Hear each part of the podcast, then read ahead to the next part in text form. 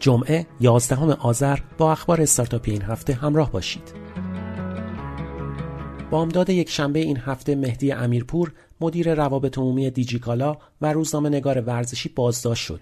امیرپور در تماس تلفنی کوتاهی با همسرش از حضور خود در زندان اوین خبر داد. حمید محمدی مدیرعامل دیجیکالا در توییتر با اشاره به بازداشت امیرپور نوشت در دو ماه اخیر پنج نفر از همکاران ما دستگیر شدند.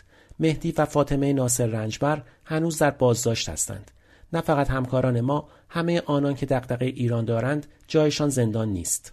جوانه زیر مجموعه هلدینگ هزار دستان که کمی پیش خبر تعطیلی یا تبدیل شدن آن به یک شتاب دهنده استارتاپی منتشر شد اعلام کرد در پی تغییر استراتژی سرمایه گذاری خطرپذیر را از اولویت های خود حذف خواهد کرد و فعالیت آنها بر استارتاپ هایی که به پلتفرم دیوار چسبندگی بیشتری دارند و رویدادهای رشد متمرکز می شود.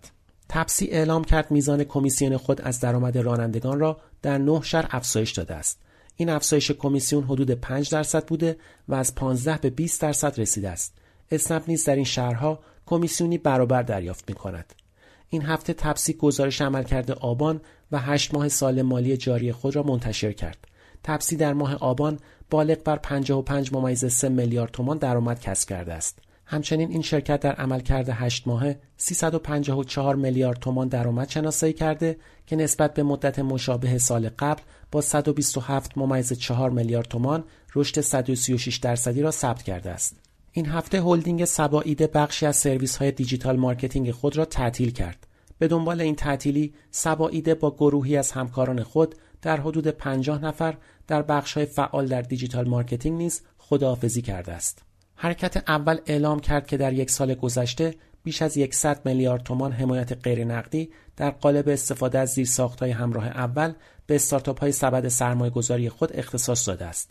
بر اساس گزارش سالانه انجمن VC حرکت اول با 482 میلیارد تومان سرمایه گذاری بیشترین حجم سرمایه گذاری خطرپذیر را انجام داده است. نتایج نظرسنجی JobVision از 8000 نفر نشان می دهد گروه شغلی digital marketing و سئو بیشترین آسیب را از فیلترینگ و محدودیت های اخیر اینترنت دیده است. همچنین 23 درصد مشارکت کنندگان در این نظرسنجی کار خود را از دست دادند. بر اساس گزارش متریکس پلتفرم تحلیل تبلیغات موبایلی افت محسوسی در دانلود اپلیکیشن ها از Google Play به وجود آمده و سهم دانلود اپ ها از market های اندرویدی بومی و دانلود مستقیم بیشتر شده است. همچنین تبلیغات بر بستر Google Ads نیز بسیار کاهش یافته و به صفر نزدیک شده است. هیئت وزیران آیین‌نامه‌ای را برای حمایت از کسب و کارهای برخط حوزه بیمه تصویب کرد که بر اساس آن فعالیت یک نهاد واسط همچون سویچ آمیتیس برای فعالیت پلتفرم های این عرصه ممنوع می شود. سویچ جنجالی آمیتیس بیمه مرکزی طی ماههای اخیر قصد داشت تا فعالیت استارتاپ های حوزه بیمه را با آن متصل کند و فعالان این حوزه به آن معترض بودند. کارگروه اقتصاد دیجیتال در آیین‌نامه‌ای به فعالیت freelancer ها رسمیت بخشیده و سعی کرده شرایط همکاری آنها با ارگانهای دولتی را نیز فراهم کند. از نکات جالب آیین‌نامه این است که در آن وزارت ارتباطات مکلف به ارائه اینترنت طبقاتی به freelancer ها شده است.